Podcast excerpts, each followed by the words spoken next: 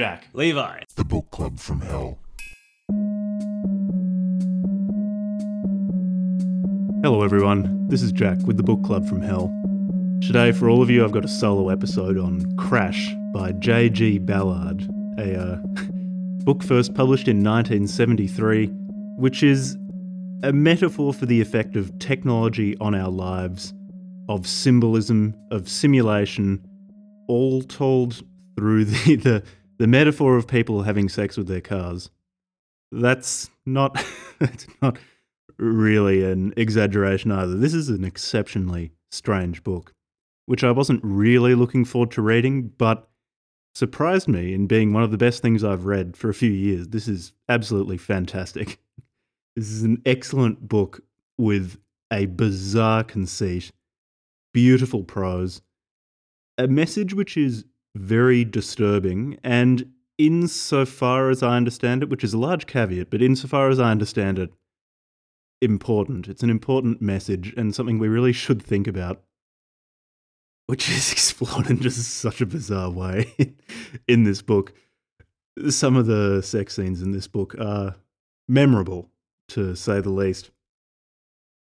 In terms of the structure of this episode, I'm gonna try something a bit different from the last last solo episode I did on Behead All Satans. In that episode, I just went through the plot and offered a more or less running commentary on what I thought of it. I don't think that worked that well, and at least from my perspective, the episode got fairly dull because I was just offering effectively a Wikipedia plot synopsis of the book. Not that one exists, but what would be a Wikipedia plot synopsis of the book. So this time, I'll offer, I'll, I'll give a brief overview of the book's plot to situate the book and contextualize the discussion of the themes, the symbolism in the book, why I find the book so interesting. But I probably won't spend a huge amount of time on the plot, and I'll leave out a lot of the plot's details. It'll be easier to offer a short summary of the plot as well, because this book is short. It's 180 something pages, at least the edition I have. A little bit about the history of this book, of, uh, of the author, J.G. Ballard. He had a pretty interesting life. He was born in 1930 in Shanghai to an English family. And he and his family were placed in a prison camp after the attack on Pearl Harbor and were in one for the duration of the Second World War. And in 46, after the war, they returned to England, where Ballard studied medicine at Cambridge for two years before dropping out. And it's fairly evident that he did study medicine in this book because a lot of the the descriptions of people when they're they're being sexually excited by car accidents are told in quite a quite a textbook way. I, mean, I expect it's well, I'm sure it is largely in service of these themes of depersonalization and submitting humans to technique. And it's it's very effective, but it is quite clear that he did study medicine at some stage. So he he dropped out of med and became I think he started working at a copyright house. He eventually started writing novels successfully, although he had he had quite a few problems with censorship, including for Crash. So this book is, if you hadn't already gathered from my my description of it, it's it's the sort of book that obscenity censors would not like. And considering, I think I think it was Ulysses got done for obscenity, and Ulysses is so much more tame than this when it comes to obscenity. So it's no surprise that this found some problems with getting published. In fact, the uh, the first print run in America by Doubleday was pulped just for publication, in part as a result of um of one of Ballard's short stories called "Why I Want to Fuck Ronald Reagan." Uh, Nelson Doubleday, the I think the owner or founder of Doubleday Publishing, was a close friend of Ronald Reagan's, and upon finding out about the story "Why I Want to Fuck Ronald Reagan," which funnily enough actually predicted that Ronald Reagan would be governor of California, uh, he he just pulped the print run of of Crash. Also, the Unicorn Bookshop in Brighton, which originally published the story "Why I Want to Fuck Ronald Reagan" in 1968, had their premises raided by police, were charged with obscenity. So, ba- Ballard was no stranger to courting controversy. I think also the the idea for Crash came from a um from a short story in the Atrocity exhibition, which was a collection of short stories. And that I think was inspired by some bizarre art installation that Ballard was part of, where there were pictures of car accidents everywhere, and a woman, a topless model, wandered around and interviewed people about what they thought. Because people, I guess, took part in this. Oh, it, it, it descended into a into drunken mayhem, and Ballard took that as as really confirmation of his operating hypothesis that people are in some way sexually excited by car accidents. If we were truly horrified by the death and destruction wrought by them, we wouldn't allow them to happen. We wouldn't either wouldn't have cars or the speed limit would be would be a snail's pace or something like that. So the the genesis of this book is um, is mired in controversy. When it was published, it was highly controversial. I think particularly for the scene in which the, the, the main character, who is named J.G. Ballard, has sex with the wounds of a woman who is rendered wheelchair bound in a car accident that um that rubbed a lot of people up the wrong way. So when I read this book, I'll, I'll just preface the the plot synopsis with this. This might be because I've also been reading The Technological Society by Jacques Ellul fairly recently. I've been reading it very slowly, just because I have to read quite a few things for this podcast. And The Technological Society is dry and dense, if, if any of you are familiar with it. But the Technological Society offers this idea of technique, which is very interesting. And for Jacques Ellul, technique is it's any complex of standardized means for, for attaining a predetermined result. It's just this collection of behaviors, of, of prescribed behaviors for attaining prescribed ends. And he, at, at length in the Technological Society, over five, 600 pages, talks about how technique is this inexorable process taking over the world how humans are more and more falling into technique in everything they do, in large part because technique allows the more efficient generation of outputs, which allows groups who are beholden to technique to outcompete groups not beholden to it. The the technological society, at least so far, I haven't read all of it, is fairly bleak. He sees no escape from technique as being possible and sees a world eventually that will be wholly governed by technique. There'll be no room for spontaneity or the generation of anything new. Everything will be subordinate to technique. And reading Crash at at the same time as reading the Technological Society, I couldn't help but see parallels between between the story told in Crash and Ellul's view of a world entirely subordinated to technique additionally, this this book is very preoccupied with the reproduction of symbols. And when I give a um, a plot synopsis, you'll probably see that more clearly. But it's a book in which the author quite often will take some sort of event, such as a bodily pose, and repeatedly recontextualize it. So the bodily pose will mean dramatically different things in the context of a sex act in the context of a car accident, in the context of someone lying in a hospital bed, etc., etc. He then takes this to examine things like celebrity, our fascination with with mass-produced simulated violence in film. There, there is there's so much to this book. It's it's a short book, and he says so much more in 180 pages than most authors say in their their entire careers. Anyway, a bit about the plot. So, the main character is named J.G. Ballard. He lives in London with his wife, Catherine, who's repeatedly cheating on him.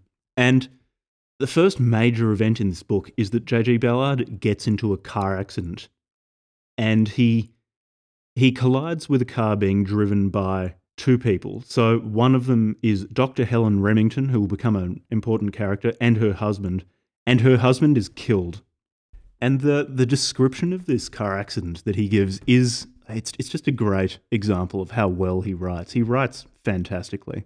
So he says, as I drove home from the film studios at Shepperton on a rain-swept June evening, my car skidded at the intersection below the entrance to the Western Avenue flyover. Within seconds, I was mo- moving at 60 miles an hour into the oncoming lane. As the car struck the central reservation, the offside tyre blew out and whirled off its rim. Out of my control, the car crossed the reservation and turned up the high speed exit ramp. Three vehicles were approaching, mass produced saloon cars whose exact model year, colour schemes, and external accessories I can still remember with the painful accuracy of a never to be eluded nightmare. The first two I missed, pumping the brakes and barely managing to steer my car between them.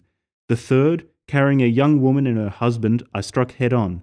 The man, a chemical engineer with an American foodstuffs company, was killed instantly, propelled through the win- his windshield like a mattress from the barrel of a circus cannon.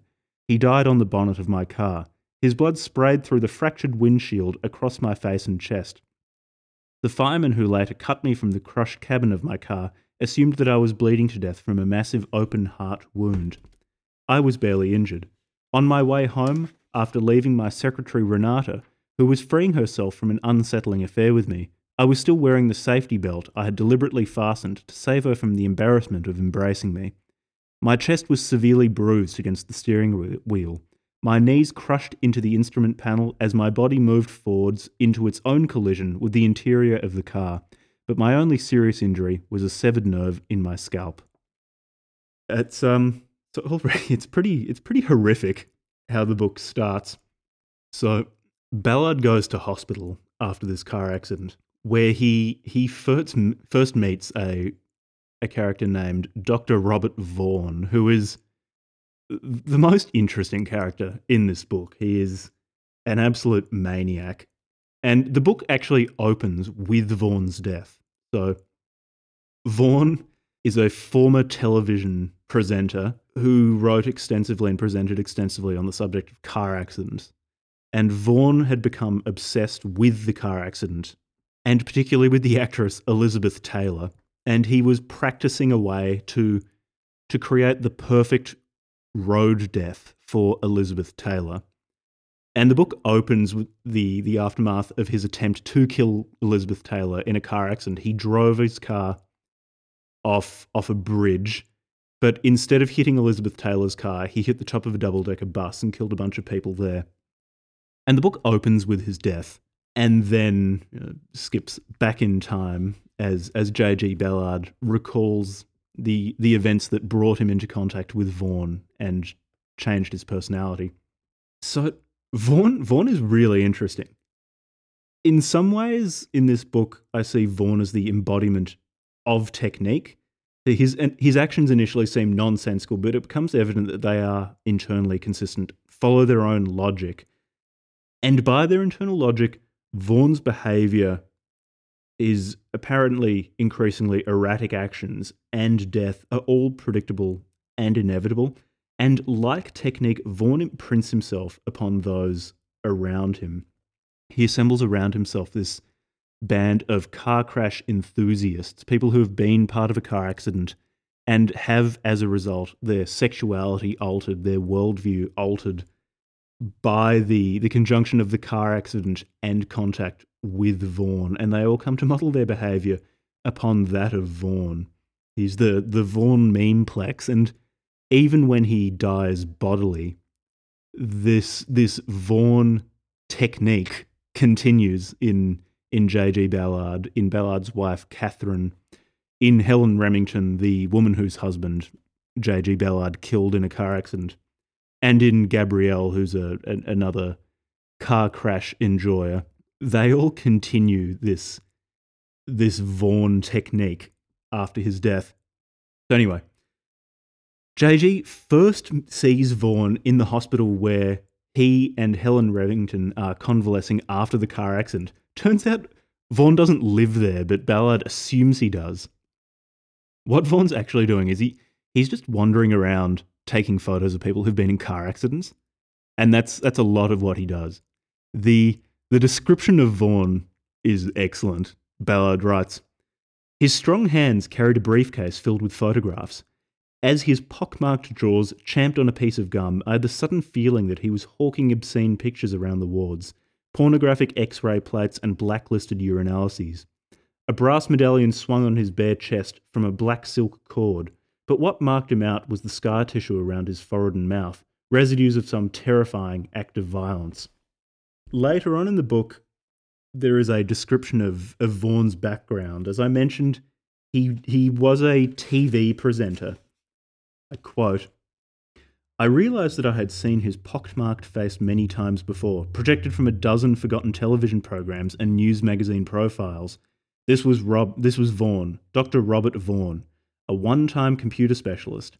As one of the first of new style TV scientists, Vaughan had combined a high degree of personal glamour, heavy black hair over a scarred face, an American combat jacket, with an aggressive lecture theatre manner and manner and complete conviction in his subject matter, the application of computerized techniques to the control of all international traffic systems. In the first programs of his series three years earlier, Vaughan had projected a potent image, almost that of the scientist as hoodlum, driving about from laboratory to television centre on a high powered motorcycle. Literate, ambitious, and adept at self publicity, he was saved from being no more than a pushy careerist with a PhD by a strain of naive idealism, his strange vision of the automobile and its real role in our lives. He goes on to say, I remembered why Vaughan's career had come to an abrupt end. Halfway through his television series, he had been seriously injured in a motorcycle crash. All too clearly, his face and personality still carried the memory of that impact, some terrifying collision on a motorway in the north when his legs had been broken by the rear wheels of a truck. And in this in this character of Vaughan, already a few of the book's big themes are coming through. So there's this continuous depiction of things as simulations or of simulacra of other things. So there's an ongoing fascination with photographs, with film, with reproductions of of the world that can be recontextualized. For example, there's this part where Elizabeth Taylor, who is the obsession of Vaughan's, is taking part in an, an advertisement or the shooting of an advertisement where she's she pretends to be in a car accident. The car wreck used in that actually was in an actual an actual car crash. She has makeup on that is fake blood, fake bruises. Vaughan is a former TV star which which itself is this this simulation of reality or whatever that means. And that continues to exist in his life. There are several points in the book where ballard notes that vaughan still poses as if he were on television as if he were constantly being watched. Vaughan himself is constantly photographing car accidents and reproducing those and then recontextualizing them for example making questionnaires out of all of the car crash pictures and getting people using those to create their own ideal car accidents involving celebrities. There's a lot going on. It's also quite funny because Vaughan drives a Lincoln Continental, which Vaughan notes is the, the same sort of car as the open limousine in which JFK was shot. At this point, we also find out that J.G. Ballard is an advertising executive at Shepperton Studios, and his company is in talks with Elizabeth Taylor for an advertisement for a new range of Ford sports cars. As as you, I'm sure you're beginning to see, so much of this book centers on on the reproduction or the endless reproduction of experiences or images and their recontextualization. So eventually, JG gets home, and he's had this shift in perspective since the car accident. He sees the latent sexu- sexuality in all things particularly cars, and he spends a lot of his time sitting on the balcony of his apartment, which overlooks freeways, and masturbates while watching the traffic. And he's much more interested in the traffic than work. He buys the exact same car that he crashed. And at this stage, Vaughan begins to follow both JG and Catherine. Also, around this time, JG begins having sex with Helen Remington, the woman whose husband he killed in the car accident. And he first he sees her when he's inspecting his car wreck at the police impound.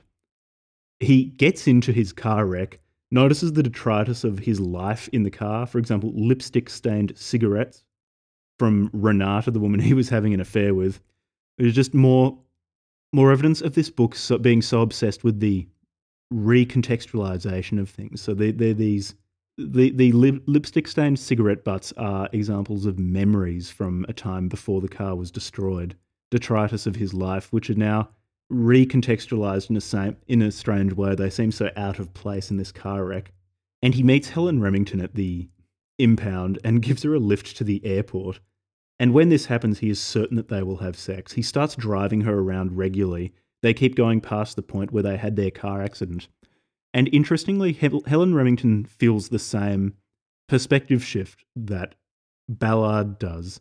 She also is, is hyper aware of vehicles and is has some diffuse sense of their sexual possibilities. But this diffuse sense only becomes more specified or sharper upon contact with Vaughan, which which happens shortly.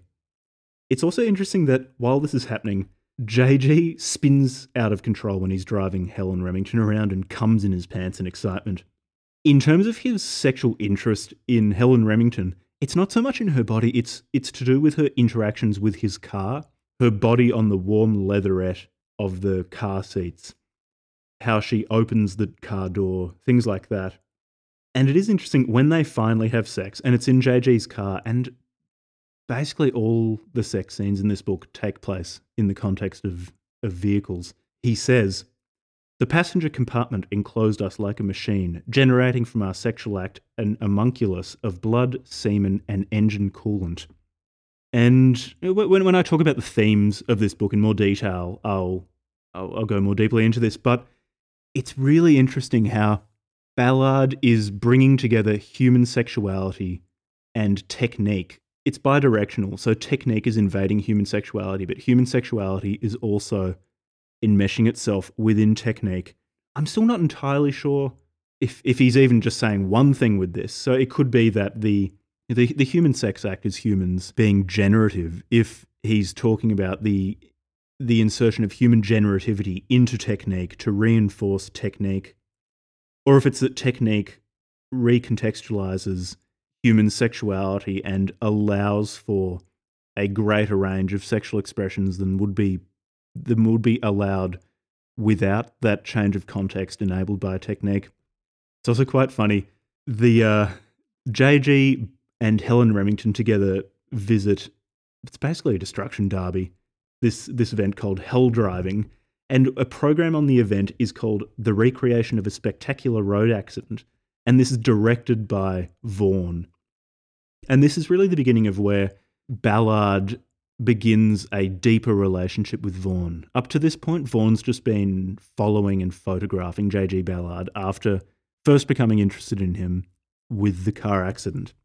During this reenactment, the reenactment goes wrong, in inverted commas. Vaughan wanted it to go wrong in this way, such that Seagrave, the stunt driver who was driving one of the cars in this reenactment, would be injured.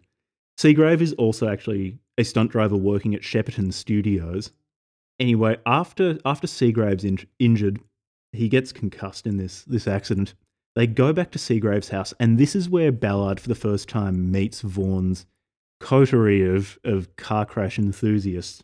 You've got Seagrave, whom we've already mentioned. You've got Vera, who's Seagrave's wife.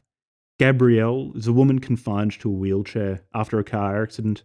And J.G. Ballard and Helen Remington are added to this group. All of these people have been injured in car accidents, and interestingly, they were somewhat hostile to to Ballard before they found out that he too had been injured in a car accident and importantly, he'd been scarred in it. The the importance of wounds, I'll go into more detail on later. And they're they're they're all smoking hash together. Vaughan shows Ballard his collection of photographs of of um, car accident victims, and already Ballard is becoming sexually attracted to Vaughan. But interestingly, only really in the context of Vaughan's car. Vaughan outside of his car isn't an object of sexual desire for Ballard. It's the conjunction of Vaughan with his vehicle. And I quote Vaughan excited some latent homosexual impulse only within the cabin of his car or driving along the highway. His attraction lay not so much in a complex of familiar anatomical triggers a curve of exposed breast, the soft cushion of a buttock, the hairlined arch of a damp perineum, but in the stylization of posture achieved between Vaughan and the car. Detached from his automobile, particularly his own emblem filled highway cruiser, Vaughan ceased to hold any interest. I find this really interesting. It's the the creation of new sexual opportunities or new possible sexualities for the main character through the the association of humans with their technology. And this becomes much more extreme later on in the book. It goes from awakening a homosexual impulse within Ballard to Ballard imagining what he calls simulated orifices or simulated sex organs in people, which are basically the wounds created by car accidents. He imagines having sex with them. It's also um, around this part. I mentioned earlier the questionnaires from Vaughan. Vaughan gives Ballard a questionnaire, which itself is is an expression of technique. I mean, a questionnaire is a collection of questions, of predetermined questions, which only allow for a certain number of answers. It's the, the, the technique of asking a question and getting answers. And these, these questionnaires contain a very large number of options with which to create dream car crashes, the details about particular cars involved, the method of collision, very detailed descriptions of, inju- of injury. And Vaughan gives these to all of his his car crash enjoyers, and the the responses to them are, you know, are somewhat telling about the people involved. I quote: "Comparing the completed questionnaires, I noticed the differing accident modes selected by Vaughan's subjects. Vera Seagrave's choices had been made at random, as if she had barely distinguished in her mind between windshield ejection, rollover, and head on collisions. Gabrielle had emphasized facial injuries, most disturbing of all the replies were Seagrave's. In the crashes he devised, the only wounds his hypothetical victims suffered were severe genital injuries. Alone among Vaughan's subjects, Seagrave had selected a small target gallery of five film actresses, ignoring the politicians, sportsmen, and television personalities whom Vaughan had listed. On these five women, Garbo, Jayne Mansfield, Elizabeth Taylor, Bardot, and Raquel Welch Seagrave had built an abattoir of sexual mutilation. Around this time, Vaughan starts having JG drive him around while Vaughan has sex with prostitutes in the back of the Lincoln. And Vaughan positions the women he has sex with to match with the poses of car crash victims, which he's also been photographing. Vaughan's also constantly smoking hash. Sometimes Vaughan on these trips with JG will also photograph car accidents when they come across car accidents. And the sex scenes in this this part are interesting because as the book goes on, the sex scenes come more and more to involve the car itself and to be viewed through the technology of the car, which is the the symbolism is not particularly subtle, but it's still effective. The the increasing linkage between human sexuality and technique, how the two are blurring more and more for JG. So I quote This marriage of sex and technology reached its climax as the traffic divided at the airport overpass and we began to move forwards to the, in the northbound lane. As the car travelled for the first time at 20 miles an hour, Vaughan drew his fingers from the girl's vulva and anus, rotated his hips, and inserted his penis into her vagina. Headlamps flared above us as the stream of cars moved up the slope of the overpass. In the rear view mirror, I could still see Vaughan and the girl, their bodies lit by the car behind, reflected in the black trunk of the Lincoln and a hundred points in, of the interior trim. In the chromium ashtray, I saw the girl's left breast and erect nipple. In the vinyl window gutter, I saw deformed sections of Vaughan's thighs and her abdomen, forming a bizarre anatomical junction. Vaughan lifted the young woman astride him, his penis entering her vagina again. In a triptych of images reflected in the speedometer, the clock and revolution counter, the sexual act between Vaughan and this young woman took place in the hooded grottos of these luminescent dials, moderated by the surging needle of the speedometer. The jutting carapace of the instrument panel and the stylized sculpture of the steering column shroud. The jutting carapace of the instrument panel and the stylized sculpture of the steering column shroud reflected a dozen images of her rising and falling buttocks. As I propelled the car at 50 miles an hour along the open deck of the overpass, Vaughan arched his back and lifted the young woman into the full glare of the headlamps behind us. And it goes on like that. The the increasing blurring of of human and I guess machine sexuality Eventually, when JG is driving Vaughan's Lincoln, Vaughan and JG's wife Catherine are in the back seat. They watch a few car accidents. Vaughan photographs them, and seeing these car accidents awakens sexual desire in Catherine, and she and Vaughan have sex. And this, this is some of the most, um, I guess, amusing symbolism, just in how blunt it is in the book. Vaughan and, and Catherine have sex while JG drives the Lincoln into an automatic car wash. The reciprocity of human sex and a hard phallic car entering a warm, wet automatic car wash covered in suds. This is very, very subtle symbolism here. During sex, Vaughan beats Catherine, and afterwards, JG has sex with Catherine and traces the contours of Vaughan's brutality with his penis. He has sex with Catherine according to these symbols which which Vaughan's violence have left on her skin, which is I think I feel like it is more symbolism of technique. I'll I'll give more examples of this later when I, I discuss technique more explicitly, but in this book, the wounds inflicted by car accidents are described as as almost handholds or in an instruction manual of new sexualities afforded by by car accidents, by the effect of technology on the human body. And th- this scene of Vaughan as, in some sense, the avatar of technique, or at least a man who has been deeply shaped by technique, leaving these roadmaps of a new sexuality on Catherine, which JG, her husband, then follows. I, I feel like is further making the point of of a humanity deeply, deeply enmeshed in technique. So, on that point, I quote So, this is just after Catherine has had sex with Vaughan. Catherine sat forward, freeing herself from Vaughan. She touched my shoulder in a gesture of domestic affection. In the driving mirror, I saw the wheals on her cheek and neck, the bruised mouth that deformed her nervous smile. These disfigurements marked the elements of her real beauty. And then later on, in the elevator, I heard I held Catherine closely, loving her for the blows Vaughan had struck her body. Later that night, I explored her body and bruises, feeling them gently with my lips and cheeks, seeing in the rash of raw skin across her abdomen the forcing geometry of Vaughan's powerful physique. My penis traced the raw symbols that his hands and mouth had left across her skin. I knelt over her as she lay diagonally across the bed, her small feet resting on my pillow, one hand over her right breast. She watched me with a calm and affectionate gaze as I, as I touched her body with the head of my penis, marking out the contact points of the imaginary automobile accidents which Vaughan had placed on her body. That's right, yeah, I should add. In the same way as he he kept posing the prostitutes he had sex with in the back of the Lincoln while Ballard drove him around, Vaughan did the same to Catherine. She Catherine has blonde hair and uh, at least according to this book Elizabeth Taylor also has blonde hair. I don't really remember what she looks like. But Vaughan, in some ways, using Catherine as a a simulation of of Elizabeth Taylor, whom he still very much wants to kill in a car accident, kill in the perfect car accident, which he has been planning.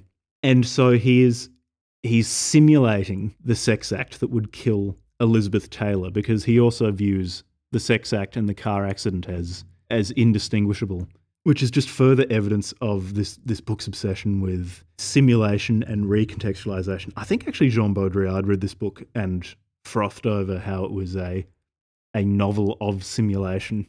So while this is all happening, Ballard is becoming increasingly obsessed with Vaughan. He can't he can't say no to Vaughan in any way. Vaughan is pressuring him to organize a meeting between Vaughan and Elizabeth Taylor. Ballard is not willing to tell Vaughan that actually negotiations with Taylor have fallen through and that she's not going to be recording an advertisement with his company and therefore he doesn't really have any power to organize a meeting with her. But yeah, he can't say no to Vaughan, to any of Vaughan's demands, to Vaughn having sex with his wife, to demanding that Ballard drive him around while in the back seat of the Lincoln, Vaughan smokes hash and has sex with prostitutes. He can't say no to Vaughan demanding that they go and photograph car accident victims together. And uh, that it's a fairly crude symbol of the the undeniability of technique, how it's not something that we can say no to. I quote Vaughan opened the driver's door of the Lincoln for me. As I took my seat besi- behind the steering wheel, I realized that I now wanted to spend as much time as possible with him. He sat facing me, one arm along the seat behind my head, his heavy penis pointing towards me in the crotch of his jeans. I now felt the elements of a true affection for Vaughan, elements of jealousy, love, and pride. I wanted to touch his body, holding his thigh as we drove in the same way that I had held Catherine's when we'd first met, letting my hand rest on his hip as we walked to and from the car. It's also at this stage in the book that Seagrave goes missing. Now, Seagrave was going to be the the body double, the stunt driver for Elizabeth Taylor for the advertisement that she was to to be recording with JG Ballard's uh, advertising company. That that deal that eventually fell through. So Seagrave goes missing, and he's he's last seen wearing a blonde wig and the leopard skin coat that he was meant to be wearing as the body double for Elizabeth Taylor in the advertisement of a car accident. Um, you can just see the the layers and layers and layers of reproduction and simulation that this book this book offers you. And Vaughan's worried that that Seagrave is going to start driving in a threatening way around Catherine because Catherine is for Vaughan the, the the almost simulation Elizabeth Taylor that Vaughan is using to practice his car crash that he wishes to use to kill Elizabeth Taylor. Vaughan's obsession with Taylor is only growing, so his driving, his sex acts with prostitutes are all informed by Taylor's route to and from her hotel. The um the prostitutes look more and more like Liz Taylor. Also at this point, Ballard has sex with Gabrielle, the, the, the woman in a wheelchair. Her body has been deeply shaped by technology, moving with the assistance of a wheelchair. And they have sex in Gabrielle's car, which is modified so that she can drive it without the use of her legs. It's the this technology is made for Gabrielle's body, and Gabrielle's body was molded or broken by technology in a car accident. And this is one of the scenes that got this book a lot of flack when it was it was published, it was described as being very exploitative, of of being evidence that the author was a pig and only viewed women as sex objects.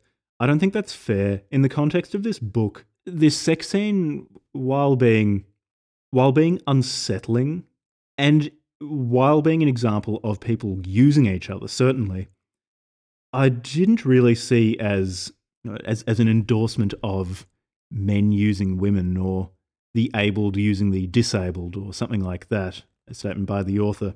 I saw it as an as really a way of him talking about the effect of technology and technique on humans, how it's deeply, deeply informed our lives, shaped our bodies, and also how everybody and everything uses everybody and everything else. It's not not a statement or a normative statement of how men should use women. I, I think a lot of the um, the discourse around this book when it was published was a, a lot of pearl clutching and hand wringing. Anyway, because this is the book club from hell, I'll read out a bunch of sections that um that were considered really obscene. So the two of them are in Gabrielle's car and beginning to have sex.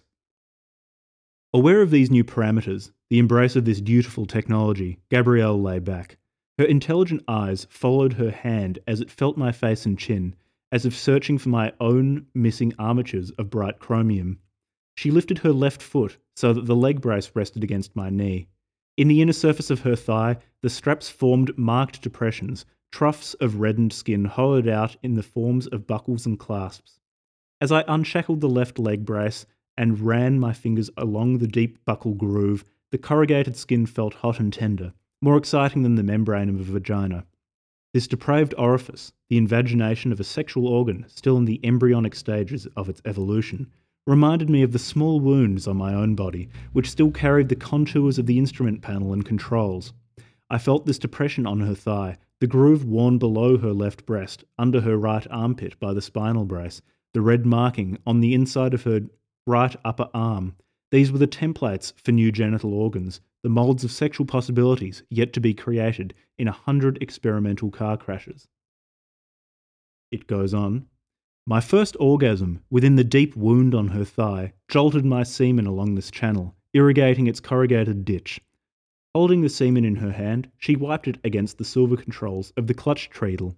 My mouth was fastened on the scar below her left breast, exploring its sickle shaped trough. Gabrielle turned in her car seat, revolving her body around me so that I could explore the wounds of her right hip. For the first time, I felt no trace of pity for this crippled woman, but celebrated with her the excitements of those abstract vents let into her body by the sections of her own automobile. During the next few days, my orgasms took place within the scars below her breast and within the left armpit, in the wounds on her neck and shoulder, in these sexual apertures formed by fragmenting windshield louvres and dashboard dials in a high speed impact, marrying through my own penis the car in which I had crashed and the car in which Gabrielle had met her near death. It's also, JG keeps imagining Catherine's death in a car crash, his own death, and the sexual possibilities of simulated sexual orifices made by car crashes, much like the ones that he had sex with with Gabrielle. He's really losing interest in the, uh, I guess, more traditional sex organs and becoming much more interested in the the sexual opportunities afforded by wounds caused by technology. Seagrave dies in a car accident dressed as Elizabeth Taylor, and Vaughan's really upset that Seagrave has killed Taylor before Vaughan, in a sense. So Vaughn, as a man obsessed with simulation, regards Seagrave's death, Seagrave being dressed as Elizabeth Taylor, Seagrave being a simulation of Taylor, as in some sense Seagrave killing Taylor before Vaughan has been able to. Vaughan's very, very upset with this. And so Ballard says Seagrave's slim and exhausted face was covered with shattered safety glass, as if his body were already crystallizing, at least escaping out of this uneasy set of dimensions into a more beautiful universe.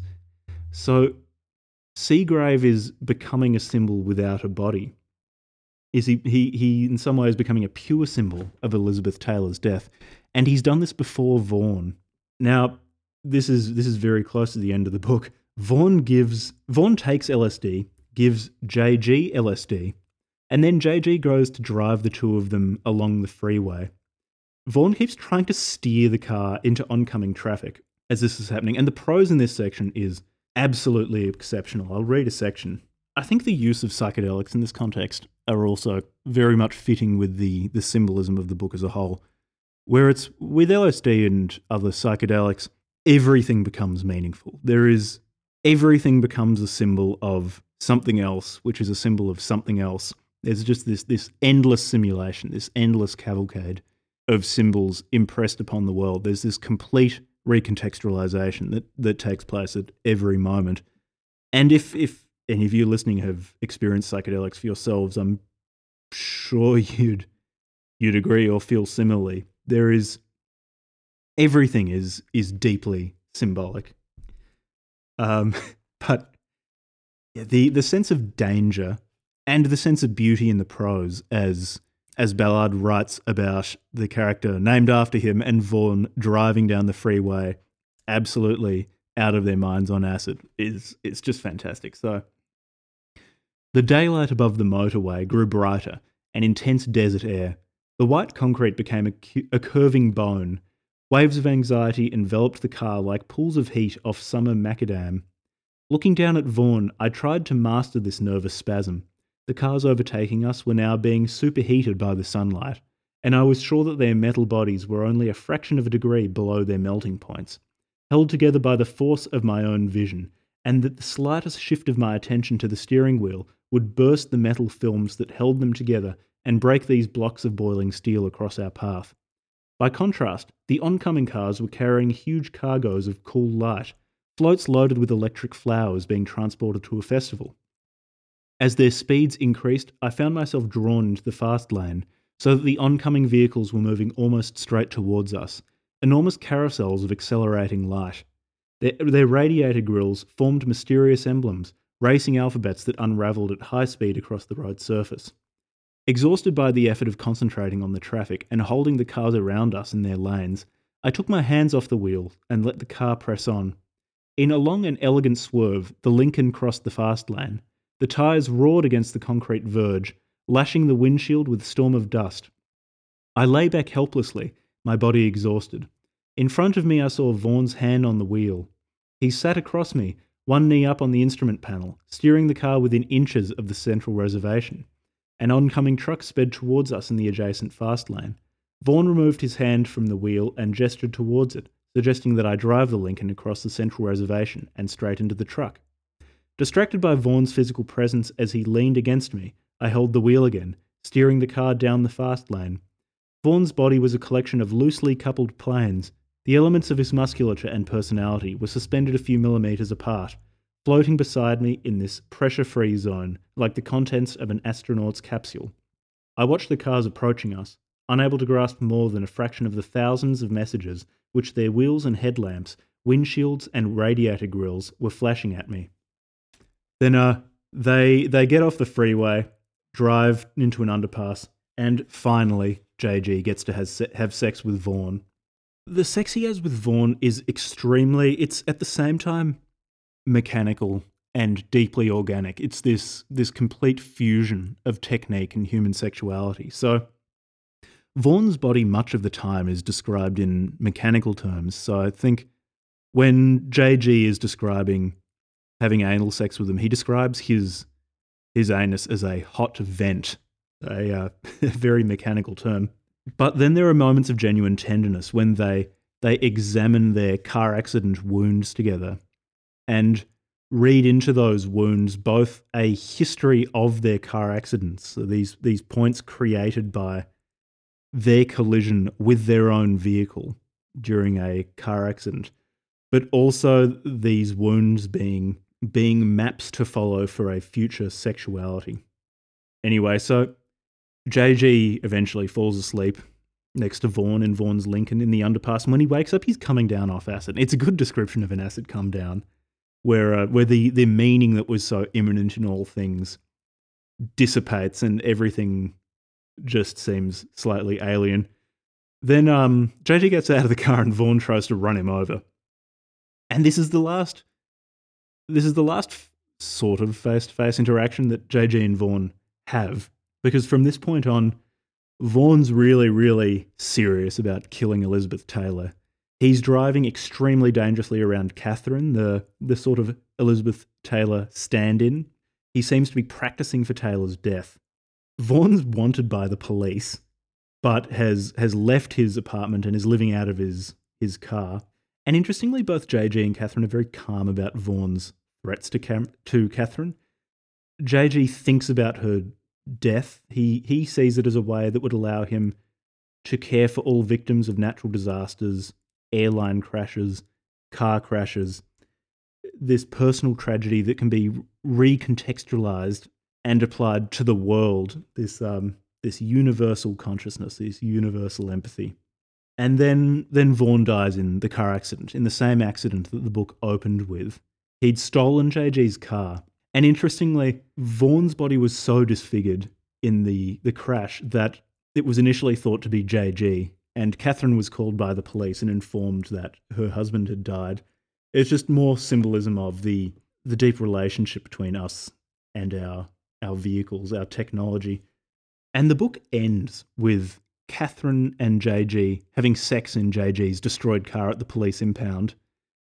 JG takes the semen from Catherine's vagina and smears it on other cars in the impound. They see Helen Remington and Gabrielle in a car together, and they've become lovers inspired by, by Vaughan and by car accidents. And in those two, in JG and Catherine, Vaughan continues to live the technique of Vaughan, the the Vaughan memeplex, is living beyond his his bodily death. And the book ends in such a nice way. The the prose in this book is so good. So JG has just smeared his cum all over a bunch of, of smashed cars.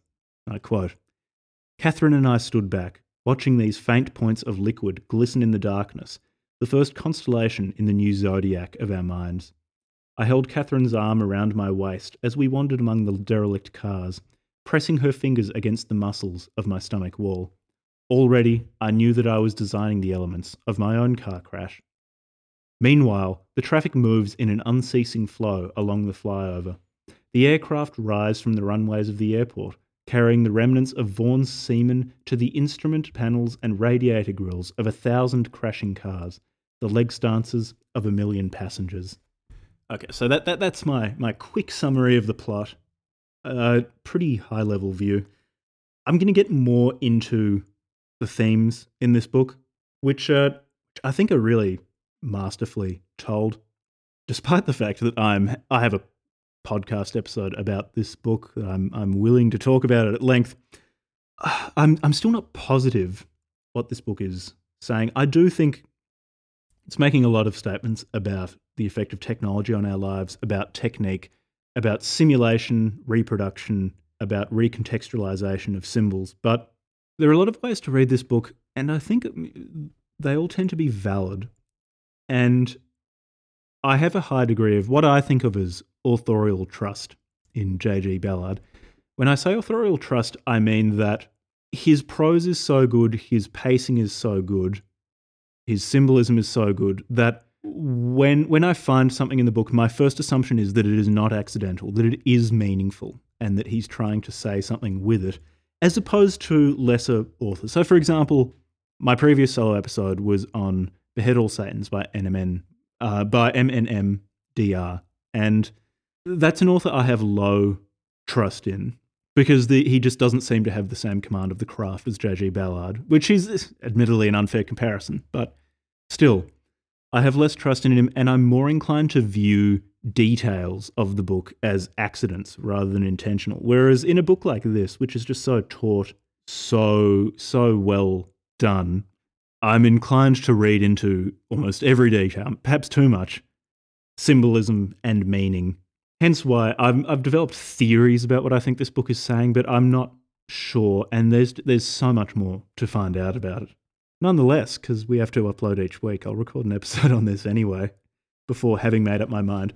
One thing I do want to say, though, before getting more into the ideas in this book, is just say again the prose in this book is fantastic. Uh, I just I just want to read out this particular quote, which I think is some of the best prose in the book. Looking closely at this silent terrain, I realized that the entire zone which defined the landscape of my life was now bounded by a continuous artificial horizon formed by the raised parapets and embankments of the motorways and their access roads and interchanges. These encircled the vehicles below, like the walls of a crater several miles in diameter. The silence continued. Here and there, a driver shifted behind his steering wheel, trapped uncomfortably in the hot sunlight, and I had the sudden impression that the world had stopped. The wounds on my knees and chest were beacons, tuned to a series of beckoning transmitters, carrying the signals unknown to myself which would unlock this immense stasis and free these drivers for the real destinations set for their vehicles, the paradises of the electric highway. And if you're wondering, he's describing looking at a traffic jam. It's the uh, he writes so well that the the traffic jam becomes becomes a transcendent event. So anyway, one of the big themes of this book, as as I brought up several times in describing the plot, is the effect of technology on us. And in this book, uh, Ballard really makes this embodied, and it's an embodied effect on us. The the the main characters, besides Catherine, actually, have all been bodily scarred by car accidents. And the first hint of this marriage of technology and the human form is in in JG's car accident at the beginning of the book. He says, For a moment, I felt that we were the principal actors at the climax of some grim drama in an unrehearsed theatre of technology, involving these crushed machines, the dead man destroyed in their collision, and the hundreds of drivers waiting beside the stage with their headlamps blazing. The young woman was helped from her car. Her awkward legs and the angular movements of her head appeared to mimic the distorted streamlining of the two cars. And at this point, it's interesting. So he talks about an unrehearsed theatre of technology. This is pre Vaughan, pre technique. Well, there, there is technique in that they are driving cars, they're driving along freeways, they're driving to and from work. These are all these are all stereotyped modes of behavior to defined ends. However, they're not aware of the of technique. They haven't embraced technique yet because they haven't come into contact with Vaughan that, however, will happen. So I'll quote from a section where he's he's talking about just the appearance of a road, where he can see some some evidence of a car accident that happened long ago. He says, "A white convertible approached, the driver flashing his headlamps as I stepped from my car. I stumbled, my right knee giving way after the effort of driving.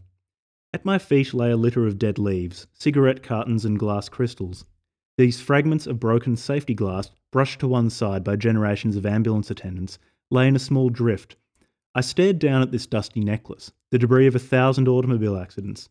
Within 50 years, as more and more cars collided here, the glass fragments would form a sizable bar. Within 30 years, a beach of sharp crystal. A new race of beachcombers might appear, squatting on these heaps of fractured windshields, sifting them for cigarette butts, spent condoms, and loose coins. Buried beneath this new geolo- geological layer, laid down by the age of the automobile accident, would be my own small death, as anonymous as a vitrified scar in a fossil tree. So that, that there is an inevitability to technique, that it's, it's almost geological. You can't escape it. It's going to happen. And already, this is pre meeting with Vaughan. JG is is feeling the intimations of a life subsumed by technique. And interestingly, I think at several points Ballard has said that this book is a cautionary tale, but the depiction of technique isn't wholly negative.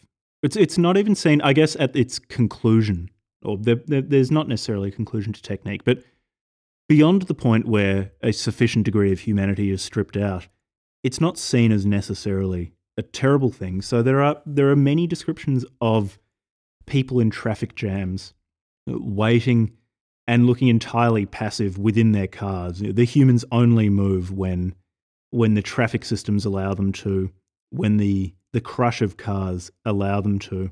And in an earlier quote which I read out talking about how the the wounds all over JG's body hold the signals that will will allow the the drivers of these cars to be set free and the cars to achieve the destinations that they require. I took that to mean that eventually this human vacillation will be overcome by a by a totality of technique that the cars already have their own destinations that the humans in them are, are in some way just the the things that animate the cars and the technique that that um that within their own logic already know their goal and that once technique has become en- enmeshed enough in humanity then you're not going to have that tension between the bored human sitting in the car and the system of traffic having its own goal. Those two will be much better aligned and it might be a, a happier world. There is also this book's fascination with symbols and simulation. For example the the car crash being a metaphor for the shaping of humanity by technology, particularly in the wounds it inflicts. You have manufacturers' labels embossed in our bodies from from car accidents. You have scars in the shape of of brands. You also have Vaughan obsessively photographing the car accidents around where he lives. His his apartment being covered in photographs of these as well as photographs of himself before his motorcycle accidents, pictures of himself when he was on TV, a, an obsession with symbols. And an interesting symbol, or the, the idea of, of recontextualizing or continuing a life through symbols, is brought up quite frequently and in quite an interesting way. So, at several points, Ballard talks about rebirth in a car accident, so bringing the dead back to life in a car crash and this is like because this is Crash, which is a book where where basically everything ties back to sex. The way that people are brought back to life through a car accident is through sex. So so J.G. Ballard talks about bringing Helen Remington's dead husband back to life by having sex with her in a car. I think by in some way or in some stylized way acting out the car crash again with her and playing the role of her dead husband in having sex with her. So, by assuming the symbol of Helen Remington's dead husband, her husband becomes alive again for the duration of that act. He says, in relation to seeing seeing a bunch of car accidents and then having sex. My horror and disgust at the sight of these appalling injuries had given way to a lucid acceptance that the translation of these injuries in terms of our fantasies and sexual behaviour was the only means of reinvigorating these wounded and dying victims. He comes to not only see having sex within a car as a way to revive Helen Remington's dead husband, but by having sex as someone who is scarred by a car accident, with someone else scarred by a car accident, in a a way almost ritualized and following the scars on their body made by the cars as a way to symbolize all car accident victims and in doing so bring them back to life this this simulation of them. And in a similar way that Vaughan doesn't truly die. So JG's already planning his own car accident death after Vaughan dies. At the end of the book Helen Remington and Gabrielle are seen driving away together in a car they're all continuing Vaughan's memeplex. They're all symbolizing or simulating Vaughan. So, in some way, he's saying that there is there's very much a reality to simulations. If Vaughan continues to live even after his body has died, Helen Remington's husband is brought back to life in the moments that she and J.G. Ballard have sex.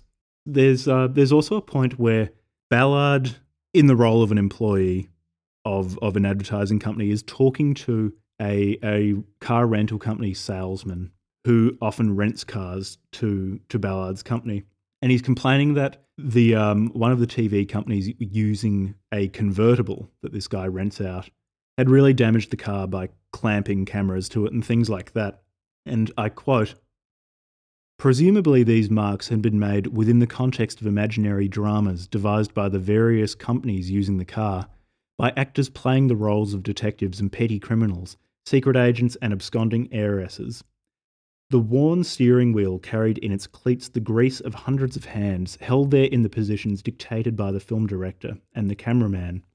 There's just there's endless simulation. The physical consequences of this simulation are things that Ballard seems particularly preoccupied with this with in this novel. So while you have actors and actresses simulating the lives of fictional characters who then come to acquire some real meaning in that simulation for people who who consume these things. For example if the it was a TV show or a movie being filmed those characters achieve some sort of reality for the people watching them. And then that simulation has has physical effects on the car that was used to to take part in that film. The camera clamps and things like that leaving marks on the car's body. While the car in this book is also a symbol of a technology deeply, deeply influencing the human body in all of the car crashes that take place, this is a book which just has continuous examples of simulation really without end. They just spiral into themselves to infinity. I guess one of the most potent, if not the most potent symbol of of the effects that humans and technology have on each other, of the effects of simulation and of constant recontextualization are wounds. So the the camera clamps left wounds on the car's body in the quote that I I just read out. Similarly, you've got the wounds all over the car accident victims in this book, which Ballard always focuses on. He always makes sure to mention that that the various characters who've been in car accidents are marked by them indelibly, and that this marking frees them frees them in a sense to to find new sexualities, but in some ways it almost deeply limits their freedom because it prescribes to them a technique to be followed in their future sex acts. Uh, here's, here's an example of it. I quote Waiting for me, Vaughan reached into the rear seat of his car for a white sweatshirt. As he took off his denim jacket, the falling light picked out the scars on his abdomen and chest, a constellation of white chips that circled his body from the left armpit down to his crotch. The handholds of complex sex acts had been created by the cars in which he had deliberately crashed for my future pleasure, of strange postures in the back and front seats of cars, peculiar acts of sodomy and fellatio I would perform as I moved across his body from one handhold to the next. It's this technique imparted upon us by the technology of the car, and probably just technology in general, determining how we are to interact with each other. For example, Vaughan's scars determining the choreography of future sex acts. This book's examination of simulation also brings in celebrity in quite an interesting way. So, Vaughan's obsession with with celebrity in general, so he's, he's obsessed particularly with how various celebrities would have had sex with each other before dying in car accidents. He's obsessed with, for example, Camus' car accident death, with JFK's death within his car, and he's obsessed with killing Liz Taylor in a car accident. His obsession with killing her in a car accident remains somewhat opaque to me. Vaughan does say of her you know, what, what he wishes were to happen to her. Not a major crash. It means that everything lies in the future for her. With a little forethought, she could die in a unique vehicle collision, one that would transform all our dreams and fantasies. The man who dies in that crash with her. So this is Vaughan, Vaughan thinking about the implications of, of Elizabeth Taylor's death in a car accident. I'm wondering maybe the man who dies in that crash with her would he be transformed into a symbol without a body in in sort sort of in the way that Seagrave did when Seagrave died in a car accident dressed as Elizabeth Elizabeth Taylor. He he's no longer Seagrave because he's dead. He died as Elizabeth Taylor. Maybe that's what Vaughan is talking about, this way to live beyond death as a symbol. Maybe he sees Elizabeth Taylor's death as a way to make her into a perfect symbol without the need of a body. She's this form of celebrity that every viewer can have a more intimate relationship with because the, the quote unquote real Taylor, the embodied Taylor, no longer exists. And in, in terms of that idea, I do think that has some support in that has some support in a part of the book where um, where J.G. Ballard is imagining Elizabeth Taylor dying in a car accident. He says, I saw the actress colliding with her instrument panel, the steering column buckling under the weight of her heavy breasted thorax, her slim hands, familiar from a hundred panel games, fainting with the razor sharp louvres of the ashtray and instrument clusters, her self immersed face, idolized in a hundred close ups, three quarter profile lit by the most flattering light densities, striking the upper rim of the steering wheel, her nasal bridge crushed, upper incisors driven back through her gums into her soft palate. Her mutilation and death became a coronation of her image at the hands of a colliding technology, a celebration of her individual limbs and facial planes, gestures and skin tones. Each of the spectators at the accident site would carry away an image of the violent transformation of this woman, of the complex of wounds that fused together her own sexuality and the hard technology of the automobile. Each of them would join his own imagination, the tender membranes of his mucous surfaces, his groves of erectile tissue, to the wounds of this minor actress through the medium of his own motor car, touching them as he drove in a medley of stylized postures. Each would place his lips on those bleeding apertures, lay his own nasal septum against the lesions of her left hand, press his eyelids against the exposed tendon of her forefinger, the dorsal surface of his erect penis against the ruptured lateral walls of her vagina. The automobile crash had made possible the final and longed for union of the actress and the members of her audience. So maybe he's saying that the car accident is something so ubiquitous in our lives that it, it, it affects the famous and the most discarded and marginalized alike maybe in finally destroying the body of Elizabeth Taylor, of, of some sort of celebrity, we can achieve a closer union with her because her death exists within the symbol of something available to to us mortals, to us non-celebrities. I'm not, not entirely sure what he's trying to say with this, but as I described earlier, I have enough authorial trust in this guy that I think he is saying something. I'm just not not seeing it yet. Finally, it's why does J.G. Ballard so focus on sex in conjunction with technology in this book, as opposed to technology affecting some other facet of our lives? There are many reasons. One is, I think, that J.G. Ballard did enjoy shock value, and the the sex scenes in this book, you do get a bit desensitized to them, but they are unusual. I'll I'll say that much. So I think that's one component. It could also be that the confluence of technology and sex might represent the generative capacity of sex and how technique embeds itself in our behavior and subjectivity, and in doing so, further reproduces itself. So, this, this mimetic idea, a meme being a self replicating idea, and sex as a symbol of a reproductive act.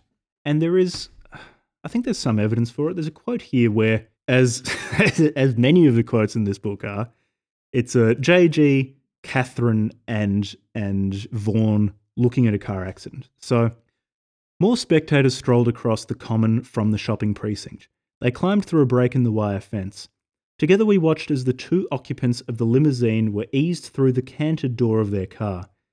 Clearly, the most vivid erotic fantasies will be moving through our minds of imagining imaginary acts of intercourse performed with enormous decorum and solicitude upon the blood-stained loins of this young woman while she lay within her car, as the members of her audience stepped forward and entered the broken compartment of the limousine, each placing his penis within her vagina, seeding the infinite futures that would flower from the marriage of violence and desire.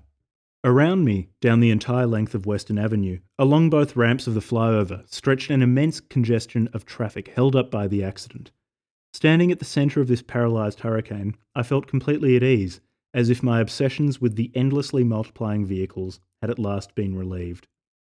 So I do think in this section he is alluding to the the fusion of the generativity of sex and the generativity of technique. It's also that technique can give sanction to a new sexuality by recontextualizing acts that are, are previously forbidden. I quote The deviant technology of the car crash provided the sanction for any perverse act. For the first time, a benevolent psychopathy beckoned towards us, enshrined in the tens of thousands of vehicles moving down the highways, in the giant jet lighters lifting over our heads, in the most humble machined structures and commercial laminates. So the the the twisting and changing of one of the most deeply organic acts, the sexual act, by technology, Ballard's selection of the sex act as the object of examination in this book, the thing interacting with technology, is in part because it is so deeply human. And he, he wants to, to examine the effect of technology on this most human of activities. Also, the, the sexual act brings JG closer to technology. For example, when I, when I talked about him finally having sex with Vaughan, how it, it very much is this balance between describing the sex act very mechanically and describing how almost prescribed the various stages of the choreography of sex art that prescribed by the scars on both of these men's bodies, but also how organic it is, how afterwards JG and Vaughan lie together. They feel very happy. JG is seeing the cars driving above them on the freeway as angels. He is high on acid, so that that could also be having an effect. But you see, you see in these sex acts as the book progresses that technology becomes more organic and humans become more mechanical, more enmeshed in technique. And eventually, the car comes to be viewed as an amalgamation of human parts. This union is complete. He says, I saw the interior of the motor car as a kaleidoscope of illuminated pieces of the bodies of women. This anthology of wrists and elbow, thigh and pubis formed ever changing marriages with the contours of the automobile. I don't have a great deal more to say about this book. This has been a shorter episode, in part because I'm still thinking about this book. In terms of things I didn't like about it, actually, it um it does get a bit repetitive towards the end.